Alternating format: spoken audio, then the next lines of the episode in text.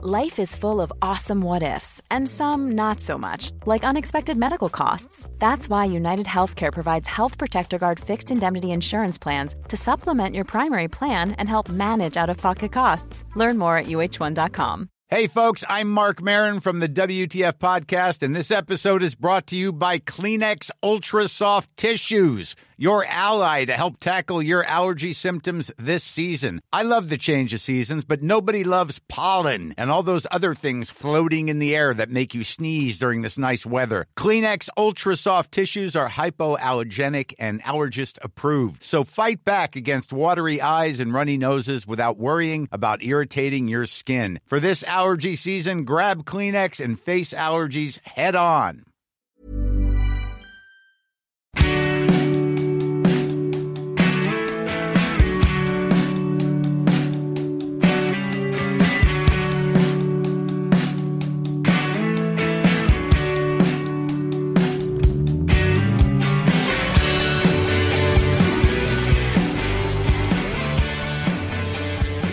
Hello, my friend, and welcome to Catch Up with Louise McSharry. If you are listening for the first time, thank you so much for taking a chance on little old me.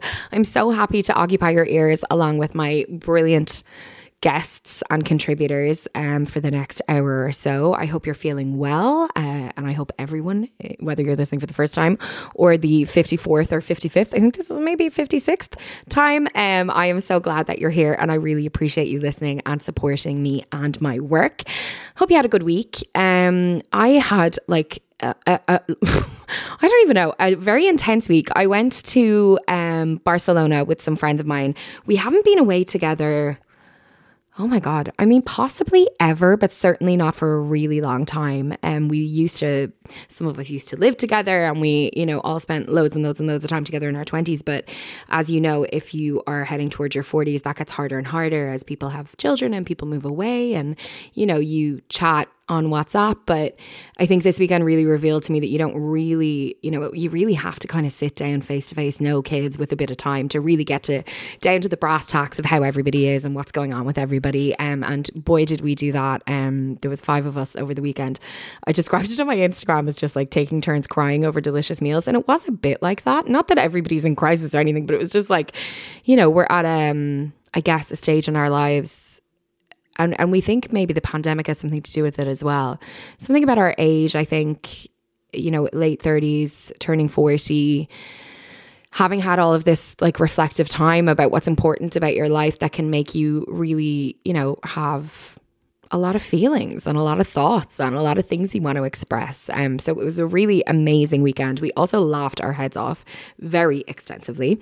Um, it was a really, really brilliant time. Uh, but I feel I feel like I have an emotional hangover. Basically, haven't been able to shake off the thoughts and the feelings.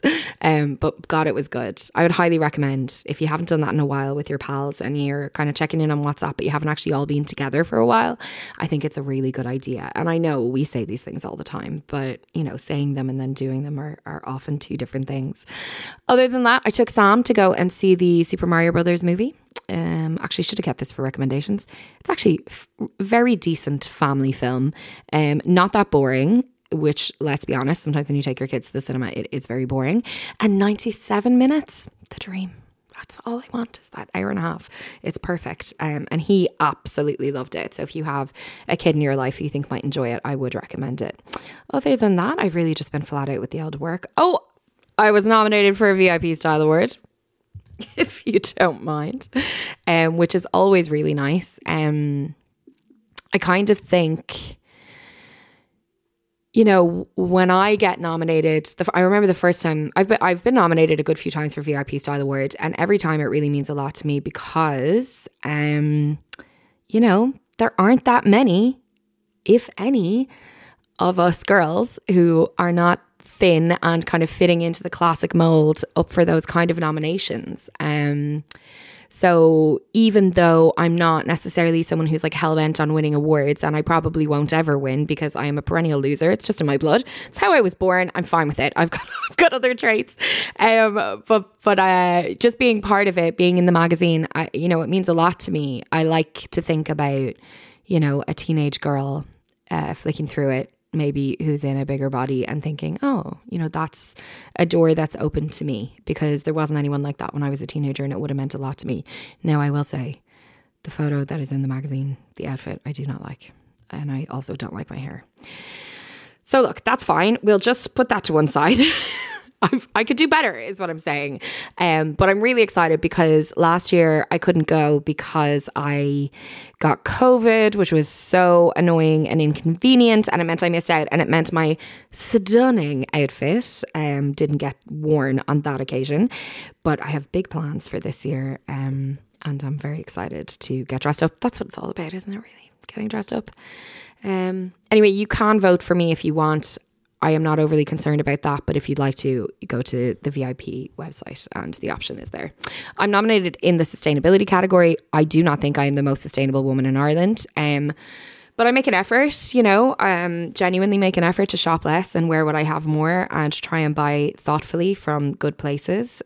I'm not perfect. I don't think any of us are. Um, but as I say, any nomination is a real honour, and I mean that sincerely. Okay, we've got lots to talk about today, and the interview this week is with a housewife. It's Margaret Josephs. She is a housewife from the Real Housewives of New Jersey. Um, I'll tell you a little bit more about her before you hear our chat, but first, let's catch up. And it has to be said, this is a bumper edition of the news with Aoife Moore. Aoife Moore, honestly, like, is this the busiest work week of your life? Mm. And remember, tell us why. Remember, I quit my job and now I have more work than I could ever deal with. A few weeks ago, she was like, I'm unemployed. I was like, bitch, you are not unemployed. You have so much work. You are um, freelance. So, by the time this comes out, people will be getting up, they'll be eating their brekkie, they'll be like, huh, I wonder who's on the late late tonight.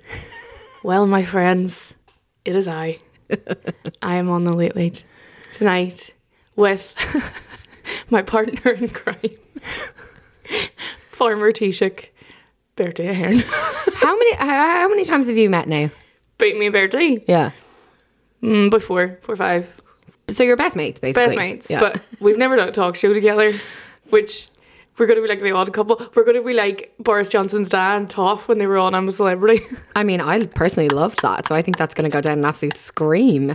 Now, tell us for for the uninitiated. Yes, for the uninitiated, we are in now the throes of the 25th anniversary of the Good Friday Agreement. Um, Bertie Ahern was the Taoiseach and the leader of Fianna Fáil at the time of the Good Friday Agreement, um, it would not, and I say this without any qualms, it w- the Good Friday Agreement would not have happened without a lot of people, but it wouldn't have happened without Bertie Ahern and the interest he took in Northern Ireland uh, and peace in Northern Ireland, um, much to the dismay of a lot of people in his own party, mm. I would mm. say as well. Um, so myself, Bertie, and they're not 100% about the other guest, but another key player from the time. And they've asked me um, because I'm a gobshite. No, um, because um, I am very famously from the north. You you are. It's true. You are very famously. It's because it. you mention it within 30 seconds of meeting any single person. It's actually wild to watch it happen in it's, nature. It's, it's mad how I can just fit it in anywhere. She really just loves being from Derry. People are like, and I love that oh, about her. People are like, "Oh, do you want do you want a coffee?" And I'm like, "Yeah, I love a coffee." And they're like, "Do you want milk?" And I'm like, "Milk, Derry. I'm from Derry." That's not inaccurate. Um, well, I'm sure lots of people will be watching you tonight, and um, I will definitely be watching. And it's been great to see you do your work so well because obviously you. you were so articulate on this issue. Issue on this subject mm. is better, I think. Okay. we've got loads to talk about, and we're going to start with the big spice bag controversy of 2023. This entire thing just made me want to use a spice bag. Like, there is no way that this weekend won't pass without me getting a spice bag just because I've talked about spice bags so much. Many thanks um, to Adam, Mr. Spice Bag. So there is an artist um, from Dublin who created a print. Uh, he used a famine era eviction portrait and superimposed or photoshopped a real picture of Gardaí assisting in an eviction in North Dublin City. Um, he makes a lot of political art mm-hmm. um, about North and South and about the, the police and people's attitudes towards the police. He his this piece of art specifically, the eviction, um, was tweeted by the Sinn Féin housing spokesperson Eoin Ó Broin, and he tweeted, "No words needed." Well, if Eoin didn't need any words, a lot of other people needed them. it caused um, a lot of, uh, I would say, both genuine and faux outrage. Yes. So Fine Gael and Fianna Fáil, not so much Fianna Fáil, I would say, but Fine Gael definitely, Fine Gael TDs, you know, took great excitement about this. He said they said that Eoin Ó Broin and Sinn Féin were disrespecting the Gardaí, that they had, you know, um, put Gardaí in the firing line when it comes to evictions now, when we're going to see so many evictions, they're turning Gardaí into the enemy, etc., etc. Um, Eoin Ó Broin spoke with the the AGSI who represent Garda uh, inspectors, and they said he said that absolutely was not the case, mm. um, and he didn't mean to cause any harm. Then he was further Eoin himself was further criticised for apologising. This has rambled on and on. The artist himself is selling the prints for um, a housing charity. The, all the money goes um, to charity, and it has really taken away um, the attention from the housing, the eviction ban, mm. and onto this uh, really non issue. Mm. Um, I think. Um, so Patrick O'Donovan, who is the Minister for State, said that it was crass and ignorant, and he said it, it would give the public an insight into what life would really be like with a Sinn Féin Minister for Justice. Um, Listen, I understand. That's such it's such a stretch. Like it's such a stretch, right? but I would also say if when when people who are Gardaí or your family who are Gardaí and who were genuinely being trolled online for their family being a Gardaí, that's absolutely not acceptable. And no. I do not think that's what Eoin Ó Broin was doing. Um, Mary Lou McDonald was then forced to come out and answer for Eoin Ó Broin, not for the first time that she's had to do this, and say, you know, it's absolutely not the case. However, I feel like the main question that needs to be asked is why have the government put the Gardaí in such an impossible position? Yeah. Because the Gardaí attend evictions to keep the peace, the peace. right? Mm. So no matter what happens in this eviction, it is always going to look intimidating when the Gardaí show up. That's yeah. just that's a matter of fact. That's not the Gardaí's fault. No. The government now have put the Gardaí in an impossible position because the Gardaí have to be there to keep people safe. Yeah and we're going to see now thousands and thousands of evictions, and the Gardaí are going to be at them. Mm. So Simon Harris, the Justice Minister, everybody had a lot to say about it, and then the Tonight Show happened, mm. and that went viral. Um, it went viral for a number of reasons, but I think um, a lot of the people on Twitter in Ireland are young people who are facing an eviction mm-hmm. or facing you know, serious housing issues. Or certainly living in fear. Exactly. Let's be real. Everybody um, who rents, everybody who rents mm-hmm. is living in fear in some capacity. Exactly. Um, Adam, um, the artist, the artist known as Spice Bag, was on it um, with uh, George Hook, uh, Matt Carthy, and Fionn Sheahan. And, you know, uh, he was taken to task um, by the presenter and by Fionn Sheahan, and he made the point that if your reaction to this painting is the feelings of the Gardaí, or what may or hypothetical feelings of the Gardaí, or what might happen to the Gardaí, and not the people being evicted from their home, we might want to reassess where we are as a country. Um, but the main thing I took away from the Tonight Show was there was a lot of the context of the painting was being missed. Yeah. And I think for a lot of politicians, willfully missed. Yeah. The other thing I would say is I found it was very foolish of Eoin Ó Broin. He should know this long in politics that anything that is a bit tongue in cheek and anything to do with the Gardaí, Fine Gael and Fianna Fáil are going to hop all over it. Mm and he just handed them ammunition to distract from the very real fact that thousands of people are going to be affected this month. Yeah, I think that was what most people felt frustrated by was the fact that there was so much conversation about this painting, painting, piece of art. It's not a painting. It certainly Spice Bag didn't paint it, but um, you know there was so much chat about the piece of art and and not enough chat about the fact, as he pointed out himself on the Tonight Show, about the you know the real crux of the matter, which is that people are living in fear and that you know these experiences are happening and that they are very intimidating, you know, and like I think that's the frustration is there's a general feeling of disconnect from I think a lot of people who are living in fear in the rental sector at the moment, and people who maybe are concerned about whether art should be political. You know, that disconnection. I would also point out that I would, what do we say, 90, 99% of art is political. yeah, I mean that that whole thing. Obviously, I mean that that was unfortunate, shall we say? Yeah. Because you know you've already you've Just immedi- watch the you've immediately lost. Just watch the clip. Watch the clip. Yeah. Um. Anyway, the reality is the the fallout from the eviction ban being lifted is ongoing, and there was a big drama this week with the RTB and uh, their figures on how many people were set to be evicted. Yeah, things couldn't be going worse actually for the government and the people who are set to be evicted. The Dublin Inquirer, um, which is an online newspaper um, based in Dublin. If anyone hasn't read it, please go on and read it. They do absolutely really amazing journalism. Um, they cited an email exchange on the 15th of February between the RTB, which is the Rental Tenancies Board, and Department of Housing officials about the data that held the number of eviction notices that have been served.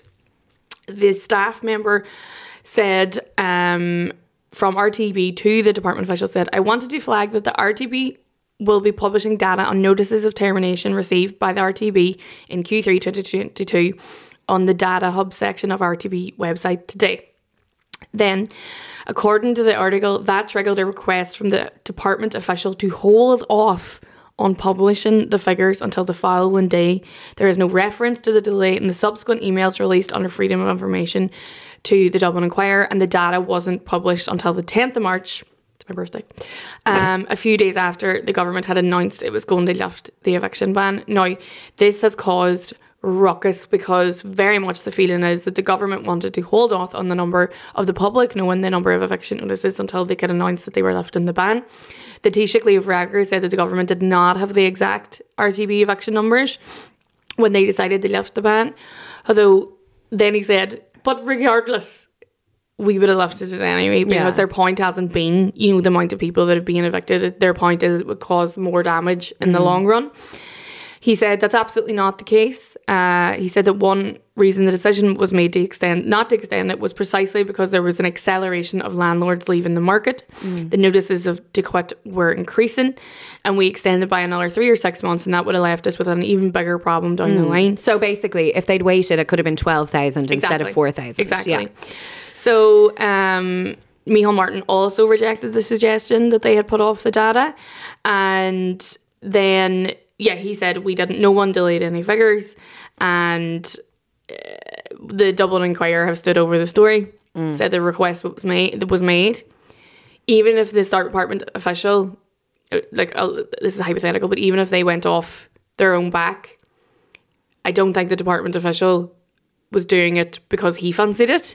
It was very much. It appears to me it could have been very much a feeling within the department, like this is this is going to be bad.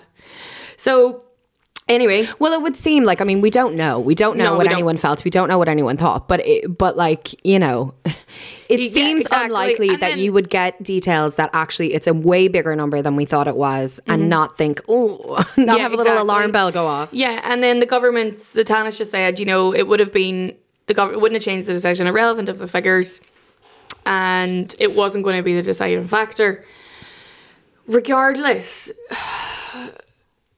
thousands and thousands and thousands of people are being evicted, and there's nowhere to go. Exactly. Exactly. Like this is the thing. And then this morning I read that the government has underspent on housing by one billion, euro. in, in capital funding. They handed back one billion of capital funding for housing. like like what like the issue okay let the, brass tacks forget eviction notices forget you know government decisions brass tacks there are not enough houses that is the problem. There are not enough houses because if there were more houses, there would be places for people to rent. Rent would stabilize. We would not have an issue. I, I don't want to tell you this in case your head explodes all over my house. Last year, the first full year of government's Housing for All plan, 471 million euro went unspent. Like, I'm sorry. How are people not? This is an emergency. I know. I think that's where it, that's that's the frustration. And like, I will. I literally before I came in here, I was googling ADHD and empathy because I do think that I'm like beyond. Like, I have like I an feel like I- abnormal I- level of empathy. But like, I my heart is broken. Like, I live in rented accommodation. So do I. I'm in a very lucky position. We rent from a family member, so I don't have the same level of fear that other people have, but it's still there. always like, there. You know, and I have children, and you know, I worry about all that stuff. But beyond that, every time I hear someone say, someone I know uh, posted on their close friends this week, I can't, please, guys, it, does anyone know anywhere I can mm-hmm. move into? I mm-hmm. can't do the homeless thing again. Again. Again. Like, and, and, you know, there are, I heard someone else say, I can't tell the kids we're moving again. Like, mm. and these are relatively mild situations. Mm-hmm. Like, I just don't know how if you were in a position where you could actually do something about something. this, how are you not entirely consumed by it every waking moment of For the day? For me, it's the 12 years in government that Fine Gael have. You know, I know they say they can't, you know, houses can't be built overnight, but it's been 12 years. and you're not spending the money. And the money's not being spent. You're not spending the money. What? oh God, I actually can't. I can't. I can't. Like I'm not an expert and I don't No. claim to be an expert. I'm not an expert in politics. I'm not an expert in housing, but I'm an expert in feelings and I don't understand how they are not consumed by this feeling that I am consumed by. You are an You expert in have the responsibility of the well-being of the people of this country in your hands. How are you not weeping? It's also that we declared an emergency like four years Oh ago. my god, Aoife, I just can't. I, like, I, we have to move on because Okay, I'm fine. gonna. I'm actually fully gonna lose it. Okay, this is nice. Yes, Citizens Assembly on Biodiversity, a little palate cleanser for us. Yes. So uh, the Citizens Assembly on Biodiversity, we love a Citizens Assembly in this country. Uh, 109, 159 recommendations to the state in order to protect biodiversity. Um, and yeah, we haven't been good. So the group expressed disappointment at a perceived failure to adequately fund, implement, and enforce existing laws and policy. We need to change this. So we need to increase expenditure um, for the enforcement of like national and also EU biodiversity laws. Um, so we another emergency declared a biodiversity emergency in 2019. Um, and it very much appears that nothing really has been done. So the 99 citizens that are randomly selected had seven meetings over 10 months. And this report was put together to basically ensure a healthy, safe environment as well as constitutional commitments to protect natu- natural resources, food, water, and air. Um, Dr. Eileen Aoibheann Ní Shúilleabháin, who is a, an absolute legend, Yes. she's pretty well known. Iconic. Um, she said that listen, this is up to the government. The money's in their hands. The recommendations are a call to action. They, the Citizens Assembly can't force the government, but they said that we need to reevaluate all our current practices for the whole of society, including industry, agriculture, and social enterprise, national agencies, and government departments. Um, this is uh, the bigger issue in this is, is climate. And we have seen, you know, we're starting to really feel the effects of climate change now, and that is a big effect of climate change. Is loss of biodiversity. We're seeing, you know, our natural species species going extinct. You know, birds, fish, and this it needs to be acted on now. Um, she said that the state was the worst offender when it became to breaching laws protecting natural habitat Oh, don't like that. Um, she said the state has fundamentally failed to protect nature, and one of the most worrying things about it, it was that the biggest transgressor of its own laws and EU laws. So we need to get our shit together. Okay. So I guess when I said that I needed them to be thinking about the housing crisis every minute of the day, they can also spare a few minutes. Think about the birds. I mean, look, I just to go back, I accept that there are lots of things to think about when you are taking care of an entire country, but like you know, just maybe spend the money, okay? Um, okay, let's talk about Donald Trump getting arrested. Yes, bitch. I love this. I the spin has been spectacular. I would say I lived in a constant state of panic. We were talking about having too much empathy. I worry about the world as if like as if I lived there. Oh, me too. Um, so when Donald Trump was the president, I walked around in like a general state of panic that this man had the nuclear codes and could start a war at any point. I'm not saying his tenure was successful, Mm-hmm. but he didn't full on start a world war, which Mm. for an American president, pretty big deal. So this this is low stakes for me. I love this now. Donald Trump was the first president, ex president of America, to be booked and arraigned at a Manhattan courthouse for payments he made to adult performer Stormy Daniels to keep their short lived affair secret when he was running for president in 2016. My God. He was, uh, yeah. So there are 32, I believe, 32 different charges, both state and federal. Um, he was arraigned on what day is today? Thursday. So he was arraigned on Tuesday. Yeah, I think Yeah, so. he's arraigned on Tuesday. Um, uh, the footage of him going in and out of the courthouse, he turned up with his entourage, the Secret Service. He was brought into the boils of the Manhattan District Courthouse. We saw that the poor people who were there to get married on the day couldn't go anywhere because there was thousands and thousands of people, including press. Um, when he was leaving the courthouse after being arraigned, um, the security man didn't hold open the door for him, and the door hit him in the face. That's Donald enjoyable. Trump um, has been told by the judge not to create a hullabaloo. He wasn't ultimately banned, but he was warned. I have a feeling he will be back in court next week and held um, with a proper caution or whatever it is. He's went through the litany of conspiracy and complete. He said there was an onslaught of fraudulent investigations, the claims are unfairly targeting him, ranging from Russia, Russia, Russia to dual impeachment hoaxes, the boxes hoax, which is hoax, which is where he stole a load of mishandled classified information, and the persecution at the hands of the Attorney General in New York. He said, The only crime I have committed is to fearlessly defend our nation from those who seek to destroy it. Um, the thing is, this isn't up for debate. The payments were made by a man called Michael Cohen, who has already been to prison Yeah. for making those payments to Stormy Daniels. The falsified information is where Trump's Role, crimes, yeah. alleged crimes come in. So they said that the payments that were made to Stormy Daniels were just payments for Michael Cohen's retainer, but we know now that they were to pay off Stormy Daniels to stop people finding out during the cam- campaign that he had had an affair with a adult performer when he was married. Mm. That in itself is uh, business fraud mm. and also campaign finance mm. fraud as well. This isn't the worst thing Trump has ever done, and it won't be the worst charges he ever faces. It just so happens that this is the first one that has come to arraignment. Yeah. So he's been charged and booked, and now it well he's been released um, on his own recognizance. He went back to Mar-a-Lago very quickly, um, and now and now we wait. See, I would is- also say last night that Donald Trump Jr. posted a picture of the judge's daughter Yeah. on social media. I saw that. How disgusting.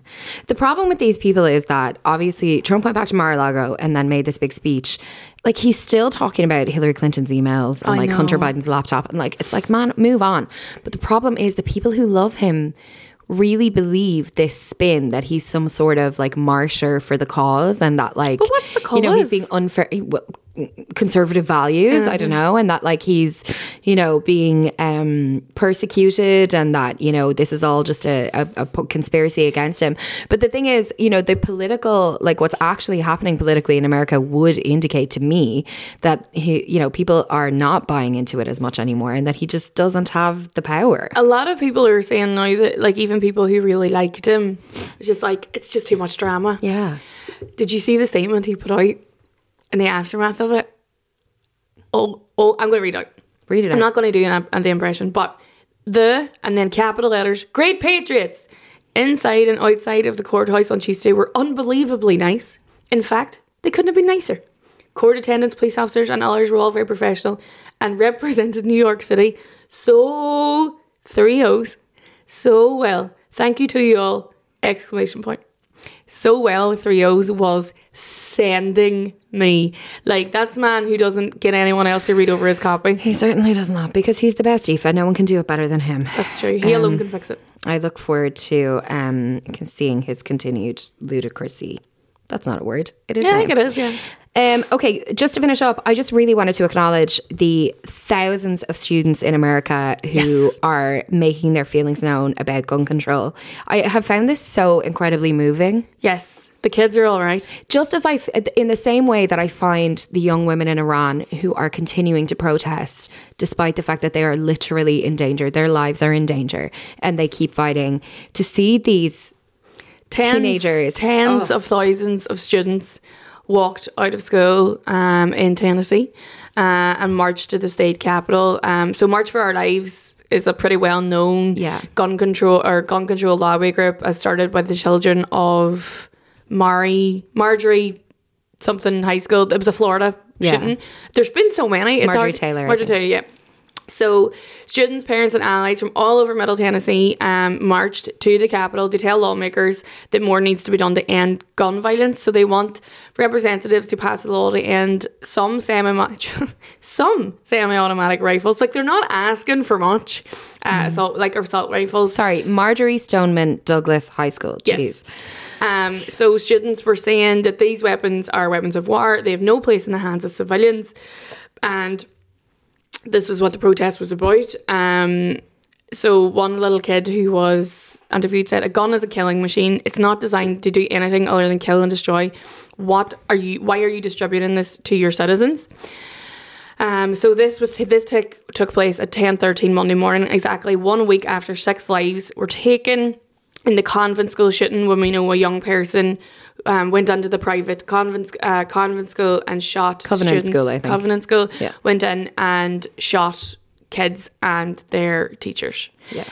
I don't know how many school shootings we've talked about on this. Um, and I would also point out I have family who live in Tennessee and people have their own um, values in different parts of the world. I totally get that. But there is also a common sense argument. And my cousin, who is a nurse in Tennessee, who has treated people with gunshot wounds before, um, posted on Facebook that she said that she had seen people saying, well, you know, kids throw rocks at each other. Um, you know, and it's not the rock's fault, and it's not the rock's fault. It's it's the people's fault. And she made the point. She was like, "Yeah, but my eight year old son could probably outrun a rock." You know, this is the type of argument that they're putting across. It's like guns don't kill people; people do. That is the most ludicrous. This is the only country in the world where this continues to happen. And every time it happens, they question why it happens. It happens because of their gun control legislation. Joe Biden came out in the aftermath and was begging, like Barack Obama before him, begging people to help him pass gun control legislation, but he cannot do it because the Republicans in the House are beholden to the gun lobby who spend millions of dollars, billions of dollars on Republican lawmakers. And I don't know how they sleep at night. It's honestly, it's so disgusting. Like, how can you be okay with kids going to school with bulletproof backpacks and being trained, uh, you know, on on like I saw a poster in a in a primary school classroom this week with like a song on it that's like instructing them what to do if there's an active shooter.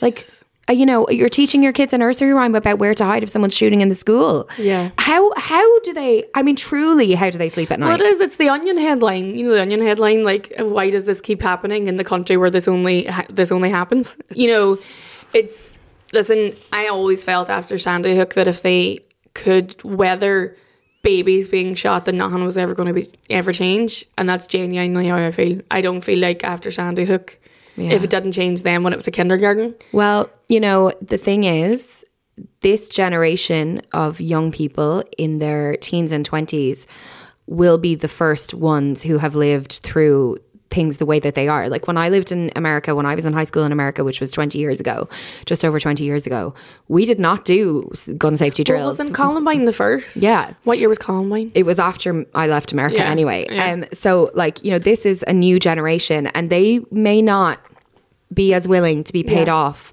having lived through it as you know older the older generation is um and i i feel really optimistic watching those kids Yeah. walk into the state capitol and i feel really hopeful because they are dead right they absolutely deserve better okay Aoife, we have talked for 27 minutes which is way longer than we're normally allowed to um but i've enjoyed every second Me of it enjoy the late late tomorrow night Please, everyone, watch and be nice about me because, as we know, the men rarely are. So, uh, uh, we'll talk to you next week bye.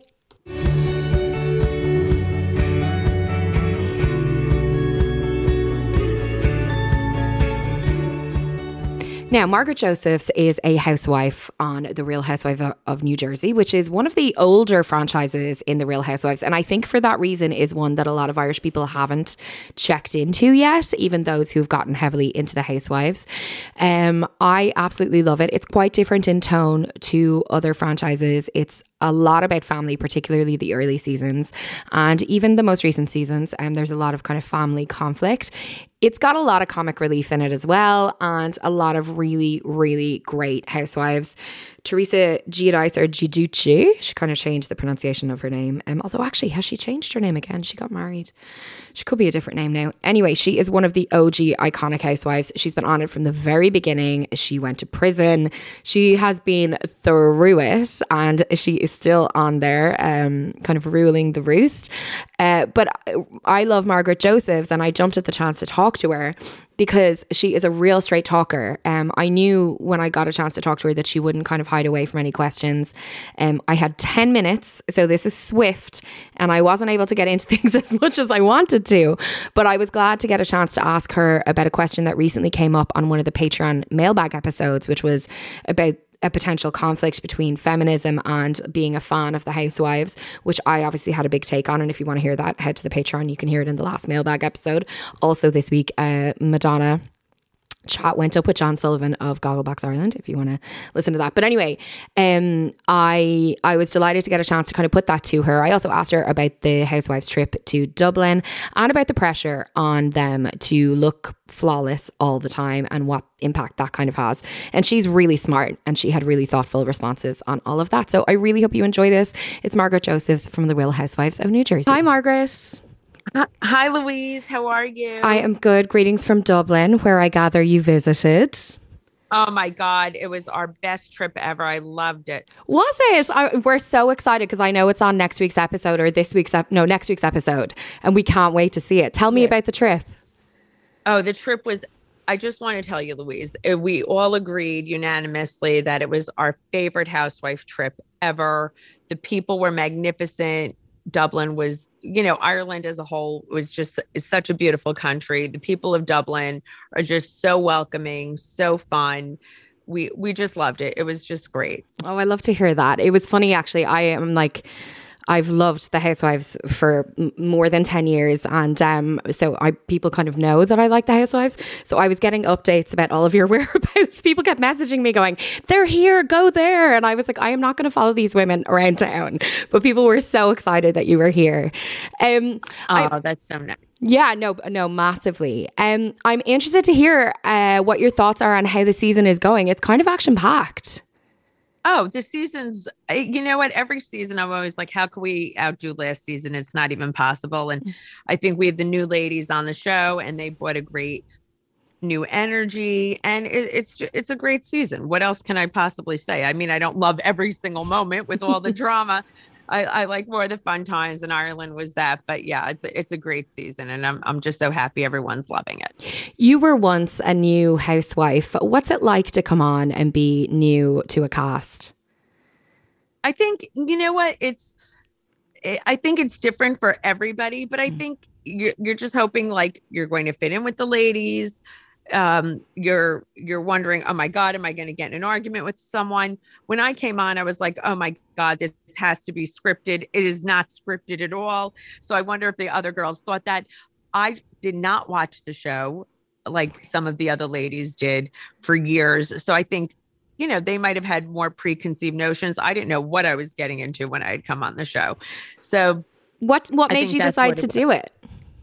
What uh they had asked me because they had asked me another season and I and I declined uh mm. season 6. Mm. And then by the time season 8 came around I had a lawsuit. I was like I need a business boost. Mm. My son was away at college. And I was like, you know what? It's just perfect timing. And I was on TV here already doing a lot of things on my business. I was always on local news stations and things like that. So I was like, you know what? My life is a crazy mess anyway. Why not? And how do you think it's impacted your life? I think it's impacted it for for the better. And you know, obviously some amazing things have come out of it. It's I've made great friendships. I have had an, an unbelievable platform for charity events. It gives you a voice and you know it's impacted for the positive. I mean are there some negative aspects to it? Absolutely. But on the whole it's it's been an amazing experience and ride. Yeah because i think you know obviously i'm not in your life but from watching it seems like your life has changed only for the better really since the start. You know your relationship seems to be incredibly strong. You know you seem to be happy. But it's it's you know your franchise is so much about family. I suppose it's moved away slightly from that but there is still this family aspect to it. Um, and watching, you know, Joe and Teresa and Melissa have this conflict that's been playing out for years now, I often wonder, you know, would it be different if they weren't on TV? Truthfully, I don't think so. Really? Yeah. I, I, don't. It seems like because when they came on the show, their relationship was fact fractured before mm. they even got here. It didn't seem like they were as close right when Melissa and Joe came on the show. I think families are complicated. And I don't think it was absolutely the show that did that. Yeah. No, I mean, I, I actually agree. Um, but I was interested to hear your take because it does seem I like think, they're yes. so different. I think it magnifies it. I yeah. think if there's an issue, it magnifies it. If your relationship is great, it magnifies that. Mm. I think whatever issue it is, it just puts a spotlight on it. And things look like they're still really good for you and Joe Benigno. I love the way you always use his full name. I know. uh, yes, exactly, Joe Benigno. Exactly. Um, I'm very. He's very easy, mm. and yes, we we're very blessed. We have an, a beautiful relationship. The show hasn't caused us uh, any fracture in our marriage, and I'm also very. Lo- my kids are much older. I hmm. keep my family very private, so I think I get called out a lot for that. Mm. But um, I think that's why it's worked for us. Well, I, I think that you are a really good housewife because I'll tell you why I think because I think you are very um, direct. You don't you say what you feel, and even if there are parts of your life that you're keeping private, the parts that are a part of the show you're very open about. What do you think makes a good housewife? Thank you so much. You're Thank welcome. you, Louise. I, um, I think what makes a good housewife is someone who's authentic, transparent. Uh, doesn't say what they think the fans want to hear, but thinks what they really feel. Someone who's raw, um, someone who could show their warts mm-hmm. and all, and but can you know make up for it, a- apologize. Someone you know who shows all facets of what it is to be a woman. Uh, in in today's world and and i think that's what's important it's not about be, having money just have uh, or being beautiful or mm. because every and being vulnerable. And mm. i think some people have a hard time doing that. I think as you stay on the show it becomes easier for some of us. And uh, as you stay on the show it becomes harder for some of us. Yeah it's interesting what you said there about uh, showing all facets of what it is to be a woman because i recently had um, a listener ask me because i talk about the housewives a lot and she, but i also talk about like women's rights a lot. And i don't view those two things as being not connected. But she said you know she was like i really want you to explain explain to me how you are okay with watching The Housewives. She was like, I've never watched it, but she said to me, it looks like it's kind of doing feminism damage. And I had a lot to say about that, but I'm interested to hear what you think about people who come from that perspective. I think that that perspective, they haven't really watched Housewives. I think there's all types of women on Housewives, and I think it really shows um, the different types of women there are across the dem- the demographic of of the world mm. truthfully i mean we have women who are very liberal like myself who mm. are very comfortable in their skin we have women who are struggling with being comfortable in their skin women who are in traditional marriages women who are divorced mm. i think it shows very strong women it shows women who are evolving who maybe who were in traditional marriages and who are coming into their own mm. i i think you know and so i think it's it's the opposite of not being a, a feminist i think so i people don't understand or people say we're vapid or because mm. we're fixing ourselves well guess what i mean there's such a backlash right now that women are losing weight or they're or they're or everybody's on you know a version of an ozempic or, mm. or glp one or whatever well guess what? Because women are improving themselves and there and there's come something to oh, do it the traditional way. You wouldn't say that to a man. Um, do you feel you, you know, like there is though, you know, an incredible amount of pressure on you guys in terms of your appearance? I think there's anybody who's on TV, it's not housewives per se. There's an incredible amount of pressure in society Mm. on people's appearance. It's and but it's just there's a spotlight on us. If you see yourself in three dimensional, um, you know, on TV, high Mhm. def TV, Mm. you're gonna tear yourself apart. I don't care who you are. Oh yeah. Even even my who's the least vain person, he's like, whoop. He goes, I got. I mean, that doesn't mean he's doing anything about it. I, I but I'm just saying, anybody. I think society pressure, social media, Mm. everybody there's pressure on. I think women are more scrutinized, and I think women scrutinize other women more Mm. than ever. And I think as soon as women do improve themselves, everybody's willing to jump on you. If you don't look great, they're wi- willing to say something on you. As soon as you do something to change yourself, you didn't do it in the right way. And I think it, it's a sad commentary. One word to describe the rest of the season. Um, fabulous. I love it. Thank you so much, Margaret. You're a star. Thanks so much, Louise. A pleasure. Thank, Thank, you. Have a good one. Here's a cool fact a crocodile can't stick out its tongue. Another cool fact you can get short term health insurance for a month or just under a year in some states. United Healthcare short term insurance plans are designed for people who are between jobs, coming off their parents' plan, or turning a side hustle into a full time gig. Underwritten by Golden Rule Insurance Company, they offer flexible, budget friendly coverage with access to a nationwide network of doctors and hospitals. Get more cool facts about United Healthcare short term plans at uhone.com. This is Paige, the co-host of Giggly Squad, and I want to tell you about a company that I've been loving, Olive and June. Olive and June gives you everything that you need for a salon quality manicure in one box. And if you break it down, it really comes out to $2 a manicure, which is absolutely insane. It's also so easy to get salon worthy nails at home with Olive and June. The difference between how your nails used to look when you did them yourself and now with the Mani system is a complete game changer. The best thing about Olive and June too is it's a quick dry. Dries in about one minute, lasts for five days, and full coverage in up to one to two coats. Visit oliveandjune.com slash perfectmani20 for 20% off your first system. That's oliveandjune.com slash perfectmani20 for 20% off your first system. This message comes from BOF sponsor eBay. You'll know real when you get it.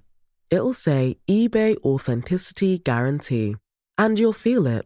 Maybe it's a head turning handbag, a watch that says it all, jewelry that makes you look like the gem, or sneakers and streetwear so fresh every step feels fly. eBay gets it. So look for the blue check mark next to that thing you love and be confident that every inch, stitch, sole, and logo is checked by experts. With eBay Authenticity Guarantee, you can trust that feeling of real is always in reach. Ensure your next purchase is the real deal. Visit eBay.com for terms.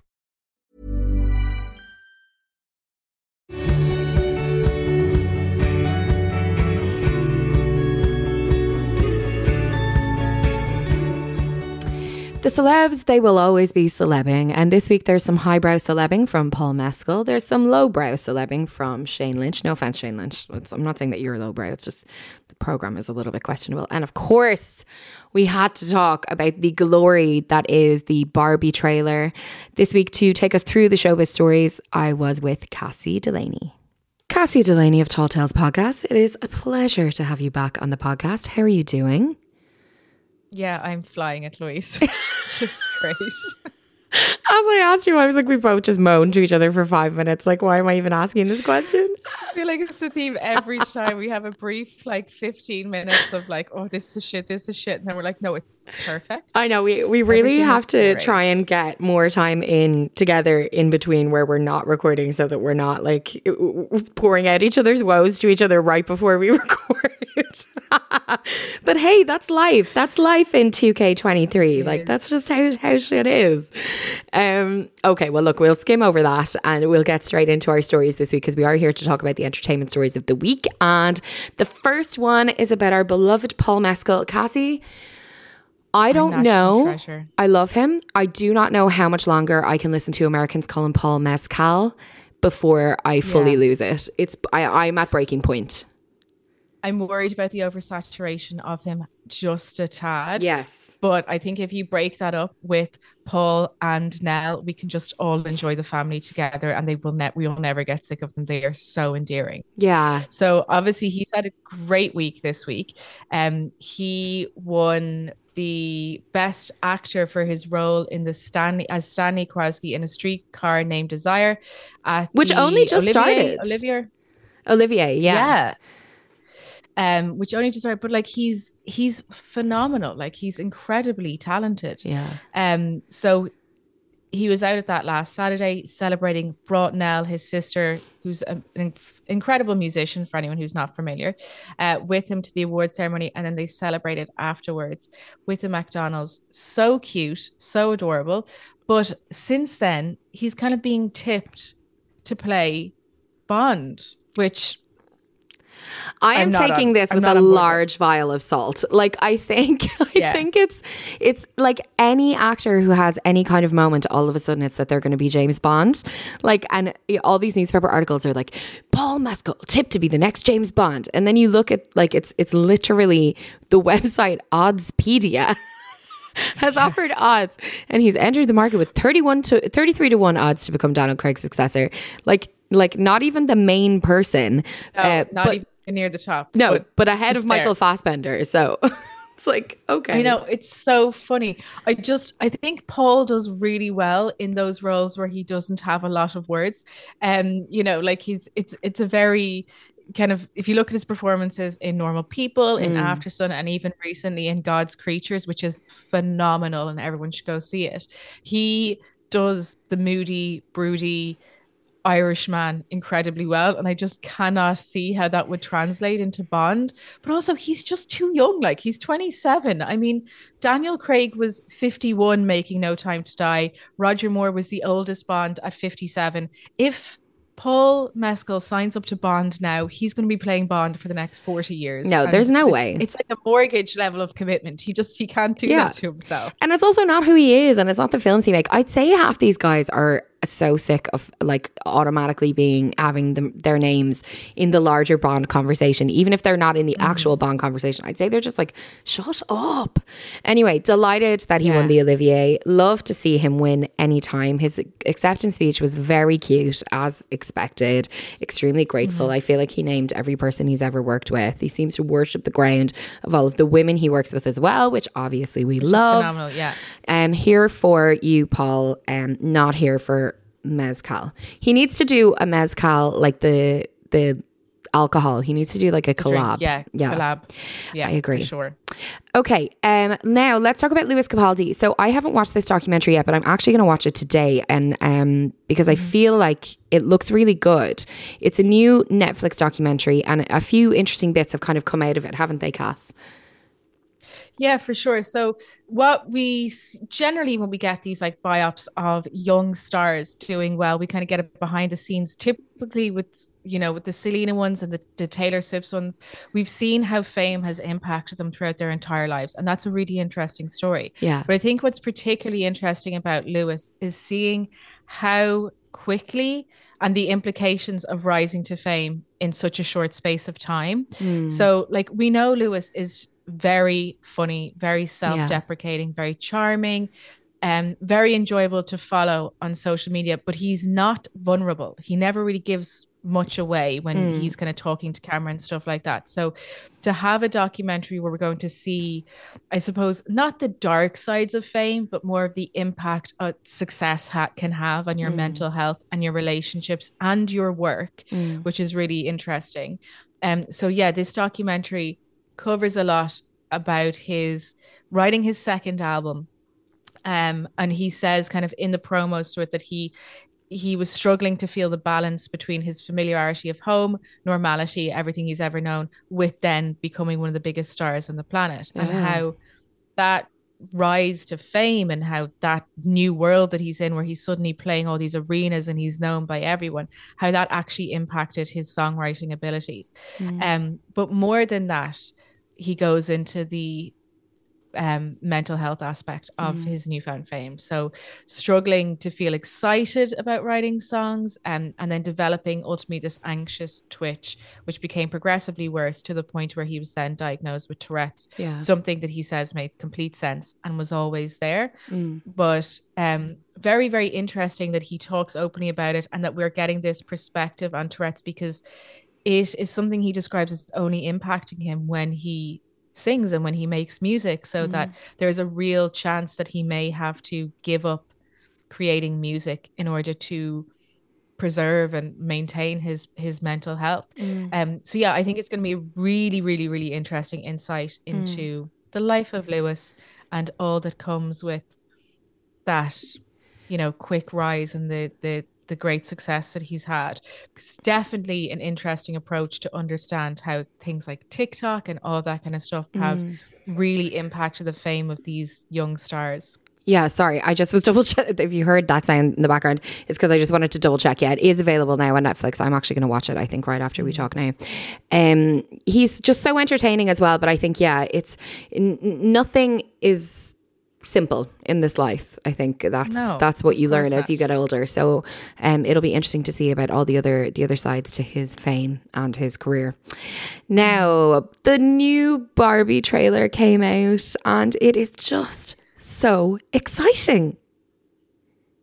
I am obsessed with this. I cannot. I'm going to like count down the days in my calendar till we can go see this, and then try and get a big crowd of Yes. people together to the cinema and have a little party. Um, super excited, right? The cast, brilliant. We knew some of them, so we've got obviously Margot Robbie as as the lead Barbie, uh, Ryan Gosling as the lead Ken, but obviously very entertainingly everyone else also plays different iterations of barbie and then all the lads play ken Which Ken. I had have you not considered. Yeah. Hi, Barbie. Hi, Barbie. Hi, Barbie. Hi, Barbie. Hi, Barbie. Hi, Barbie. Hi, Ken. Hi, Ken. it's so funny so if you'd seen the posters it's like kate mckinnon as gymnast barbie you know you've got hari nef as dr barbie emma mackey as uh, physicist barbie Dua Lipa as mermaid barbie nicola Coughlan as diplomat barbie and then you just have you know scott evans kingsley ben and simu liu you know as ken they're just another ken Yeah. Still playing ken it's it's very cool. And like obviously this is Greta Gerwig's Barbie movie. So I you know it's so impressive to see the diversity. Like you've got trans people, you've got, you know, Sharon Rooney's in there who's like uh, s- such a gorgeous gorgeous girl um who's a plus size actor. Like you've got gay people, you've got straight people, you've got queer people, you've got like every I feel like everything is covered and it's just so exciting because you know it's going to be really smart and funny and that's so obvious from the trailer. I thought I might stay over tonight Why? because we're girlfriend boyfriend. To do what? I'm actually not sure.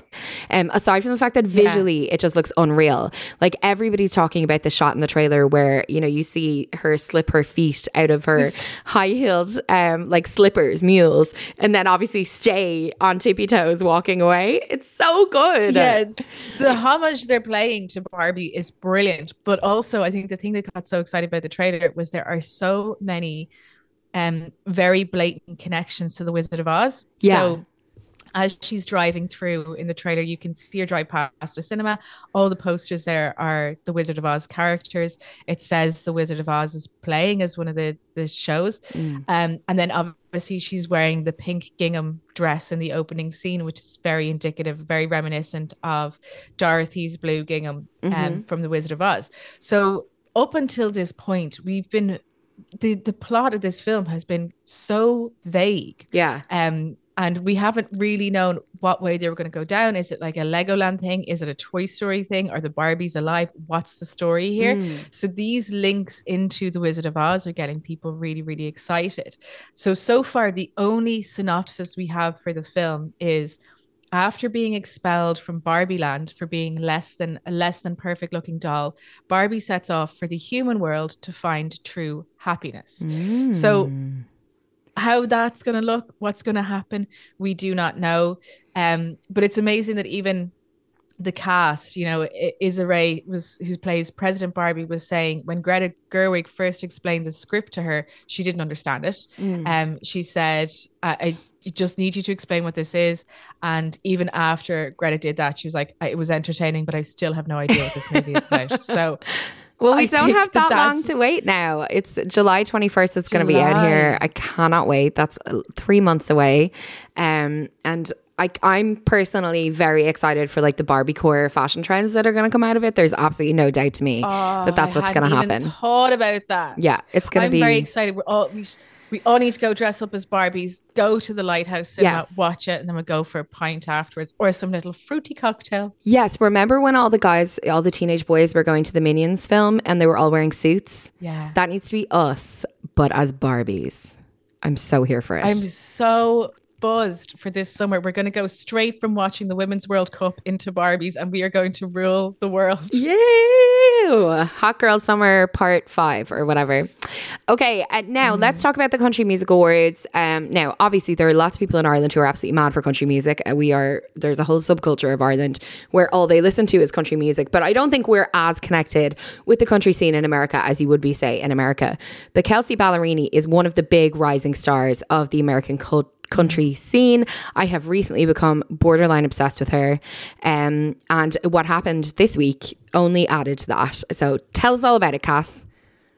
For sure. So, um, I suppose to give context to country music in the states, it's it's typically associated with Republicans, conservative people as well, which is very contentious because obviously at the moment there is a lot of conversations going on about restricting access to drag shows, drag Yeah. shows being outright banned in public spaces in some states, and then that has a correlation with or correlation with obviously the restrictions on gender affirming care. There is a real prevalent, I suppose, um, restrictions happening with the LGBT plus community, which we hate to see. Um, so Kelsea Ballerini this week stood up at the Country Music Awards in Texas and performed with some of the most remarkable stars from RuPaul's Drag Race, um, including Kennedy Davenport, which people will know, Manila Luzon, Jan Sport, and my I just love Olivia Lux. I think she's absolutely gorgeous. Um, so she sang a, a, a version of her song if you go down i'm going down too which was so powerful because that song is about community and standing together and hmm. support. So to bring you know four gorgeous drag queens on stage at a hmm. time when access to drag shows is being debated hmm. foolishly or adult cabaret shows as they like to call them. Um so for someone who is in the country very prolific in the country music scene associated with conservatism to come out and sh- publicly show her support um, for the art form that is drag mm. is very very moving mm. and absolutely beautiful. And i don't think that i think we can never underestimate the support of that allyship and mm. how I suppose how much of a protest that mm. was for Kelsea to do to stand up and, and to put herself because we know typically a lot of musicians and country music stars, I think specifically, will often stay apolitical Yeah. if they disagree with the masses, but to actually go out there and have this Yeah. proactive protest is Yeah. just stunning. So well, absolutely. Because, you know, historically, it hasn't gone well for um country stars who've been outspoken about liberal political Mm-hmm. beliefs. You know, Taylor Swift, it wasn't that long ago that Taylor Swift was literally begging her management to let her kind of take a side in the in the presidential election. The Dixie they're not the Dixie Chicks anymore. The Chicks when they were the Dixie Chicks, there's a whole album and documentary about the fact that because Natalie Maines made a comment about not being proud of uh, George W. Bush being from Texas, their be- music was literally burned and they got death threats. Like, you know, it's still that the Chicks situation was a long time ago, but the Taylor Swift one wasn't that long ago. And it does have an impact on your career. And she didn't just do, I mean, that performance was amazing, but she was also hosting that night. So she opened the awards, like calling for more gun control because of obviously what's just happened in Tennessee. So, like, you know, she is a badass. Also, there is a whole other thing going on with her right now because she separated from her husband after five years of marriage um, in March or August, excuse me. And since then, there's been so much drama. Well worth Googling if you like drama, um, because he released a single, like kind of dissing her. And then she's released this unbelievable breakup album. There's loads going on there. So basically, in short, we stand Kelsea Ballerini. And um, if you don't know her, it's worth getting to know.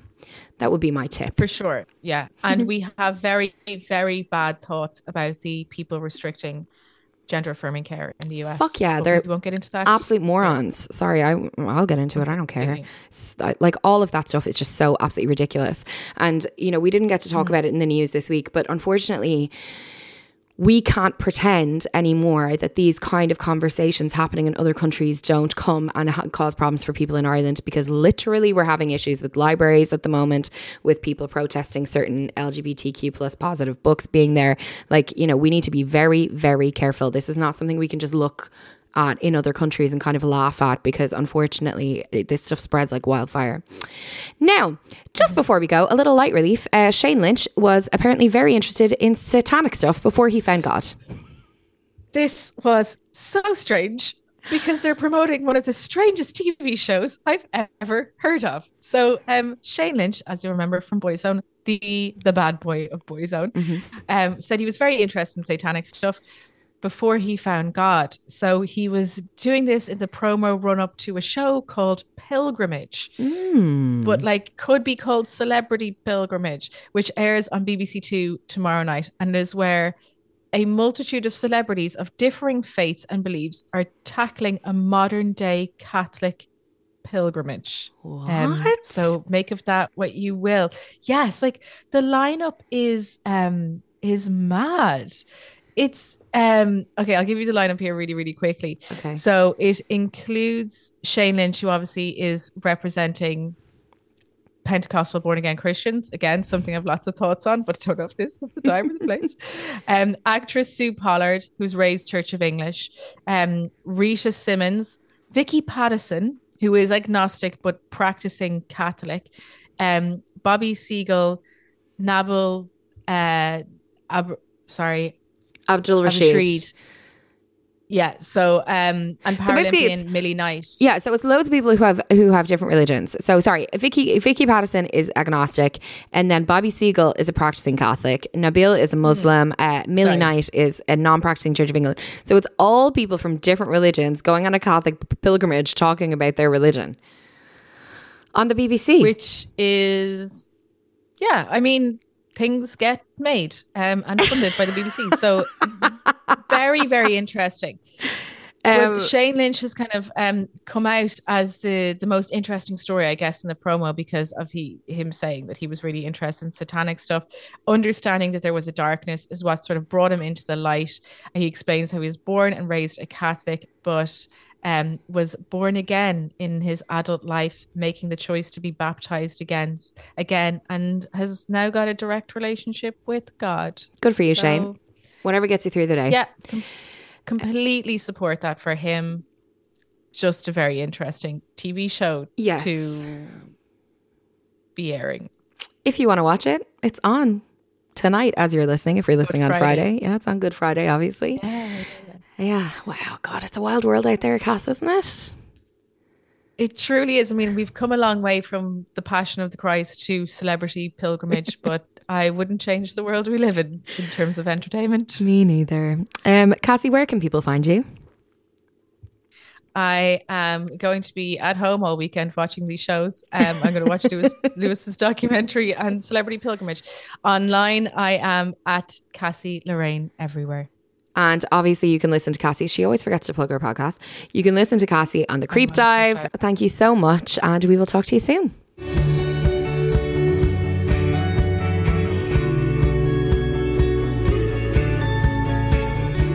Now it is just about time for me to go, but before I do, uh, please let me give you a couple of recommendations. First of all, if you're going to Barcelona, go to Bar Cañete. It is it was the second time that I've been there. Make a reservation for sure. It's very busy. It is a very bustly, fun kind of tapas really, but like, you know, traditional Spanish food restaurant, um, but really delicious, like really, really delicious and vibey. And I just can't recommend it enough. If you want to check them out on Instagram, it's bar underscore Canete, C A N E T E. I have them tagged on my food post from that Barcelona trip. In terms of watching, as I said, for family movies, Super Mario Brothers is out now in the cinema. Um, if you're looking for something to do with the kids over Easter or a nephew or niece or cousin or whoever, whoever the child is in your life, um, it's good. It is good. It's no great trial to go and watch. Um, and it's also, if you're someone who played Mario, it's really fun because it's so nostalgic. They've been really clever and fun about the way that they've included the music and the sounds and the various little elements of the game in the film. Um, so yeah, I would I would recommend. I would also you heard myself and Cassie talking about the Lewis Capaldi documentary in the showbiz slot there. I actually signed off from Cassie and I had a couple of hours to kill before I chatted to Margaret. So I watched it and it is really excellent. Like I recommend it without hesitation. It is I found it hard to watch at times because he has really been through it with his mental health. And we knew that, but like, you know, you really, really see the depths of it. And he's very honest about it and his parents are in it and his parents are absolutely gorgeous people who clearly love him so much and, and want the best for him um, and i just think even if you remove the celebrity from it in terms of a documentary about someone's mental health journey it's really worth watching. Um, so that's on Netflix. It's called what's it called? Look at me now. How no, how I'm feeling now. Um, but yeah, it's there, and I think you know, watch that anyone would would enjoy and appreciate it. While I was watching it, I was like, "Oh, Gordon probably wants to watch this." Anyway, there you go. Um, that's kind of it from me. I hope you have a great week. Don't forget the Patreon is there. If you want to join up, you'll get a bonus episode every second week. Last this week, excuse me, I put up as I said earlier that um, episode starting with "Ray of Light" by Madonna, twenty five years old this year.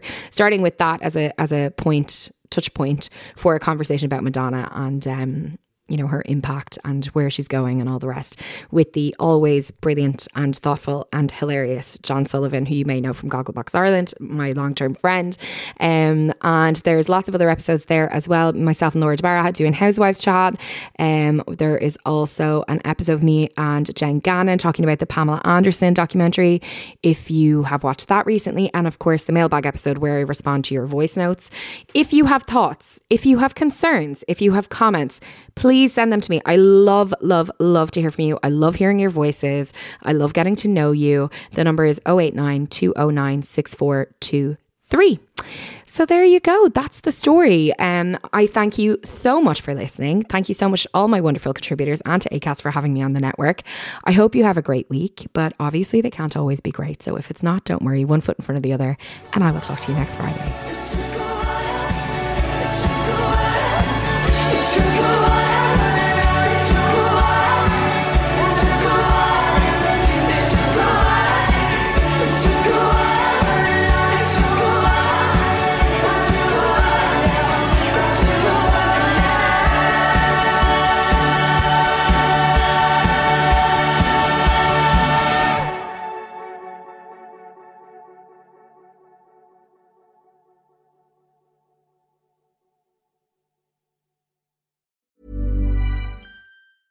Planning for your next trip?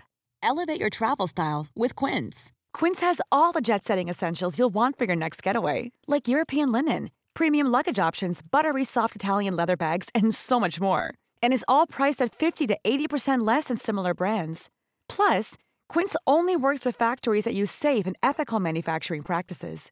Pack your bags with high-quality essentials you'll be wearing for vacations to come with Quince. Go to quince.com/pack for free shipping and 365-day returns. This message comes from BOF sponsor eBay. You'll know real when you get it. It'll say eBay Authenticity Guarantee, and you'll feel it. Maybe it's a head-turning handbag, a watch that says it all jewelry that makes you look like the gem, or sneakers and streetwear so fresh every step feels fly. eBay gets it. So look for the blue check mark next to that thing you love and be confident that every inch, stitch, sole, and logo is checked by experts. With eBay Authenticity Guarantee, you can trust that feeling of real is always in reach. Ensure your next purchase is the real deal. Visit eBay.com for terms.